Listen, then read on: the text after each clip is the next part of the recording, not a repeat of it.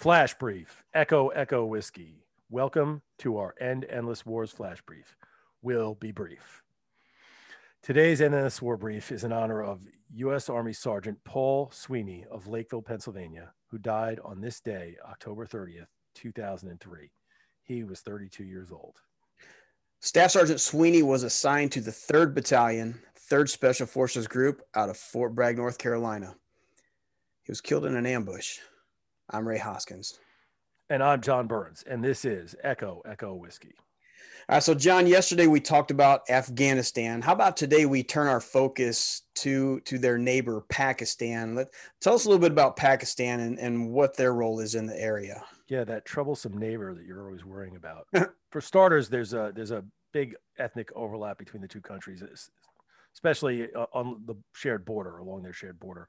Um, in Pakistan, there are 30 million Pashtuns, all of whom are related to the 12 million Pashtuns in Afghanistan, mm. right? And uh, if you remember, this is this is the ethnic group that gave us that gave the world the Taliban. Uh, in fact, you know, Afghanistan government doesn't recognize the, the border uh, between the two countries as it's drawn. Um, the, the Pashtuns uh, don't recognize the border either, right? They they freely travel back and forth across the border, uh, and they are sympathetic to the Taliban and to Al Qaeda. So they don't even recognize the border. wow. Well, it's a different if it's a different part of the world, right?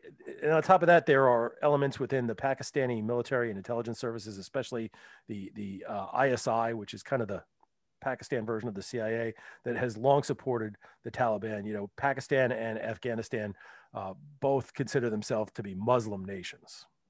Okay, so when when we first went over there, at, right after uh, the the attacks on uh, you know September September 11th, uh, you know we were the, me and the American people. I always thought that Pakistan was on our side. well, you know, um, that's been a difficult question for for more than just the last two decades, right? Where where Pakistan stands. Um, you know, we've we've worked very very hard uh, through almost every administration of my lifetime to try and transform Pakistan. Um, but while Pakistan is not quite a failed state, uh, the army is uh, is an independent force. It doesn't answer to any other part of the government. Mm. And they they can and along with the ISI are going to continue to support the Taliban because they see the Taliban and either a Taliban or a uh, an ununified Afghanistan as an insurance policy against Indian involvement on their flank. Wait, India? How the heck did we get to India on this? Uh, what does India have to do with anything? Well, you know, India and Pakistan used to be part of the same broader empirical unit in the imperial unit in the British Army. Uh, they're now rivals who have fought four wars uh, in the last 70 years. Both countries uh, are nuclear powers with nuclear weapons.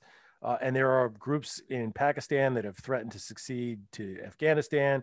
There are other groups that have threatened to secede to India.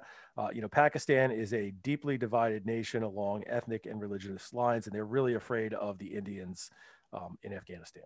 So based on what we have talked about yesterday and today, this this whole area just sounds like a hornet's nest. And and man, we it seems like we'd be better off just leaving this alone. You could not be more right. Um, the issues in this part of the world, uh, like like the rest of the Middle East, are, are, are deep. They're complicated, and they're they're beyond kind of the the the, the ability of the United States political system to really understand, much less to solve the, the problems and, and fix. So, John, let's just do it this way. Let's get our young men and women out of there.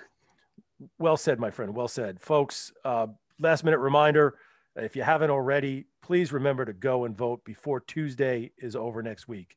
Uh, for Concerned Veterans for America, this is John Burns. Out. And on behalf of Echo Echo Whiskey, I'm Ray Hoskins, reminding you to go vote. Out. Thank you.